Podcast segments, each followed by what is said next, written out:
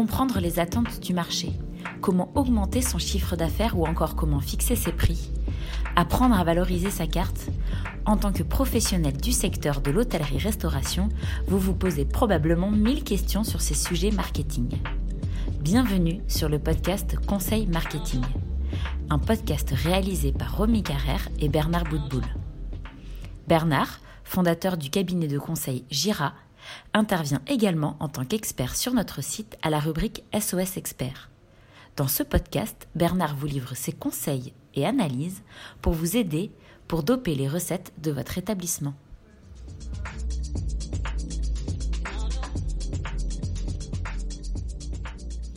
1 milliard 37 millions de pizzas ont été consommées en France en 2021. Ce chiffre intègre la grande distribution qui représente 65% du marché de la pizza. Mais quand même, ça nous fait 120 000 pizzas par heure qui sont consommées en France.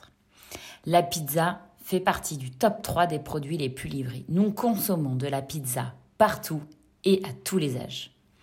Mais si on veut être plus précis, on s'aperçoit que le marché de la restauration commerciale représente quand même un tiers des ventes du marché de la pizza. Étude de ce marché, prix moyen, évolution montant en gamme, rien ne peut ralentir sa consommation. Bernard nous livre donc son analyse sur ce produit très apprécié des Français pour ce nouvel épisode des conseils marketing. Et nous allons commencer par une première question, Bernard. En France, la pizza, ça pèse quoi? Eh bien, euh, ce qui est euh, surprenant, c'est que les Français sont co-recordman du monde de consommation de pizza par tête d'habitant avec les États-Unis. Petite différence entre les États-Unis et nous, c'est qu'ils consomment beaucoup de pâtes épaisses et que nous sommes beaucoup plus euh, pâtes fines. À noter au passage d'ailleurs que les Italiens sont à la cinquième place euh, mondiale. Tu me demandes ça pèse quoi la pizza en France? C'est très exactement, pour être précis, 1 milliard 37 millions pour être euh, précis, de pizza que nous avons consommé en 2021. Attention, euh, ce volume est à attribuer à 65% à la grande distribution. Autrement dit, il y a 35% euh, qui sont à affecter à, tous les circuits de la restauration. Cela dit, quand on ramène ça à l'heure, c'est quand même 120 000 pizzas par heure, ce qui est quand même colossal. Et n'oublions pas que la pizza fait également partie des trois produits les plus livrés et emportés avec, je les cite, le sushi et le burger. Ça fait des chiffres astronomiques. Tu inclus dedans, comme tu l'as précisé, la grande distribution. Donc, est-ce que tu pourrais éclairer nos professionnels de la restauration commerciale en nous donnant des chiffres plus précis et pourquoi pas par euh, circuit de distribution, par exemple? Alors oui, effectivement, on peut creuser un peu euh, par circuit de distribution, pour information, la restauration collective, qui vend également des pizzas, pèse 11% euh, du marché avec 114 millions de pizzas vendues. La livraison, dont on parlait euh, précédemment, pèse 4% du marché de la pizza, ce qui est étonnamment assez faible, avec 43 millions de pizzas livrées. Et puis, je crois qu'il ne faut pas oublier un circuit dont on parle peu, la restauration automatisée, les camions et les kiosques qui, eux, pèsent 19% du marché avec 195 euh, millions de pizzas. Si on totalise euh, ce qu'on pourrait appeler les autres circuits, ce qu'on vient euh, d'évoquer là, c'est 34% du marché avec 352 millions de pizzas. En fait, si on résume la situation, tu as un tiers qui est délivré et consommé dans la restauration commerciale, un tiers dans la grande distribution et ce fameux autre tiers, dernier tiers sur les autres circuits qu'on vient d'évoquer. Nous mangeons de la pizza partout, tout le temps et à tous les âges. Petite question, Bernard, combien coûte une pizza en France? Est-ce que tu pourrais nous donner le prix moyen d'une pizza? Alors c'est une très bonne question parce que il est difficile d'avoir un prix moyen de pizza, parce qu'il y a des pizzas plus ou moins riches, plus ou moins chères, etc. Donc nous avons pris chez Gira la, pizza leader, celle qui se vend euh, le plus, et qui est en tête évidemment de la consommation, qui est la Regina ou la Reine. Elle est très exactement à 10,72 euros. Et ce qu'on constate, c'est qu'elle est plutôt inflationniste. Alors c'est intéressant parce que le produit de base, même si c'est pas exactement le seul produit de base, parce qu'il y a la margherita qui, fait un peu euh, de office de produit de base avec elle. Euh, bizarrement, euh, on a fait des pointages sur la pizza reine sur l'ensemble du territoire français. Je dis bien bizarrement parce qu'on n'a pas d'explication. Les plus chers sont à l'ouest du pays, par exemple en Mayenne, la Baule, pour, ne citer que ces, que ces villes-là. Et les moins chers sont à l'est. Et quand on dit l'est, on trace une ligne, allez, euh, Lille-Perpignan, et c'est très très net qu'à l'est, euh, Forbach, ou le sud-est comme la Corse, c'est là où on trouve les pizzas les moins chères. Nous avons déjà parlé de la premiumisation de certains produits, notamment dans notre podcast sur le burger ou sur le sandwich. Est-ce que tu notes la même chose pour la pizza? Est-ce que tu peux euh, apercevoir une montée en gamme de ce produit? Bien sûr que oui, Romy. Euh, et depuis une bonne dizaine d'années, ce n'est pas très, récent. Il y a évidemment euh, la pizza à 2 euros en hypermarché, dans des tombeaux en froid négatif et, si tu regardes bien la grande distribution, les hypermarchés, ce sont des 20-30 mètres de, tombeaux négatifs. Et puis on a de l'autre côté de la pizza à 25 euros, je dis bien 25 euros, dans de la restauration italianisée ou dans de la pizzeria plutôt haut de gamme. Les différences entre ces deux pizzas sont multiples, parce que quand tu passes de 1 à 10, c'est colossal. C'est évidemment le choix des ingrédients, c'est une pâte levée correctement pour qu'elle soit moelleuse. C'est une farine euh, de qualité.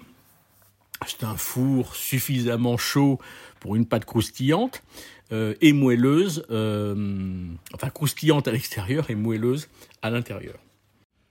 Est-ce que tu as observé une évolution dans les tendances de consommation de la pizza ces dernières années? Oui, alors c'est une question très intéressante car la France a une particularité, c'est que nous ne sommes pas nomades. Nous ne mangeons pas et nous ne buvons pas en mouvement. C'est une particularité, j'allais dire latine, non, plutôt française, parce que les Italiens et les Espagnols mangent et boivent en mouvement, pas nous. Donc la pizza à la part que nous plions pour la manger dans la rue n'existe pas en France. Ou plutôt, elle n'a pas réussi à décoller. La fameuse euh, pizza Altaglio dont on a parlé euh, il y a quelques années.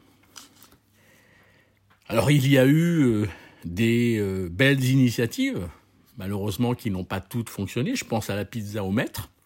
Tu sais, quand on te met une, une très grosse bande de pizza sur la table et on se la découpe à plusieurs comme on le souhaite. La pizza moitié-moitié, c'est-à-dire qu'on peut te demander, par exemple, une moitié Regina, une moitié napolitaine. Euh, la pizza en forme de cône, je sais pas si tu te souviens, il y a eu euh, cette tentative-là, la pizza roulée. Bref, rien n'y fait. La pizza, euh, nous la souhaitons, nous souhaitons la consommer de façon très traditionnelle. Elle est ronde. On a des bords ou des trottoirs, comme on les appelle, de plus en plus épais. Et je me rappelle, il y a quelques années, on avait posé la question aux Français comment reconnaissez-vous une bonne pizza? Et on avait été très très étonné de la réponse. Une bonne pizza, c'est quand on ne voit plus l'assiette. Je trouve que cette réponse est très intéressante et synonyme qu'une pizza doit être généreuse. Même question pour les acteurs. Que se passe-t-il? Comment est le marché? On avait un Pizza Pino ou un Del Arte euh, un petit peu partout euh, il y a quelques années. Aujourd'hui, euh, on a l'impression qu'on ne jure que par Big Mama. Est-ce que tu peux nous en dire un mot? Alors, il y a, bien sûr, tout le monde le sait, des acteurs dans la pizza ces dernières années qui sont arrivés plus sexy, plus quali, plus expérientiels. ils sont arrivés depuis il y a 7-8 ans. Alors évidemment, on parle beaucoup du groupe Big Mama, mais il n'y a pas d'eux, il n'y a pas que eux, il y a, il Mania, il y a le clan des Mamas. Euh, ce sont des gens qui ont la particularité euh, d'avoir un sourcing extrêmement transparent avec leurs consommateurs. Pour conclure ce podcast, la dernière question, Bernard, quel est l'avenir de la pizza sur le marché français? Alors j'aurais tendance euh, à répondre à ta question en six points qui sont quand même lourds de conséquences, qui me fait dire que la pizza à moyen terme ne risque pas grand-chose. Un, c'est un produit euh, rassurant qui traverse le temps, et ça on le constate depuis euh, des décennies. Deux, elle est aimée de 7 à 77 ans. Trois, elle monte en gamme et, sa montée en gamme est acceptée. 4. Il faut pas oublier qu'elle se partage et le fait qu'un produit se partage, c'est un atout considérable. Elle fait partie euh, des produits euh, magiques euh, à base de blé et de pâtes. je m'amuse toujours à dire que quand tu mets un morceau de protéine entre deux morceaux de pain, c'est le carton. Je ne vais pas citer tous les produits, le sandwich, le kebab, le bagel, le burger, etc., etc. Bref, la pâte, le blé, les gens adorent.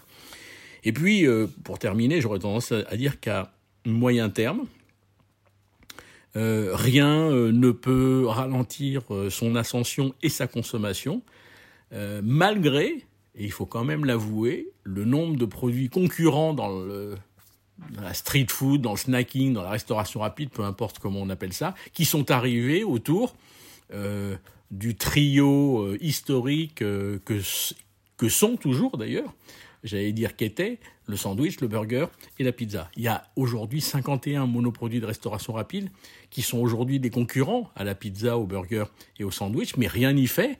On a aujourd'hui ces trois produits qui sont là, bien installés, et qui, à mon sens, ne risquent pas grand-chose dans les prochaines années. Merci pour votre écoute.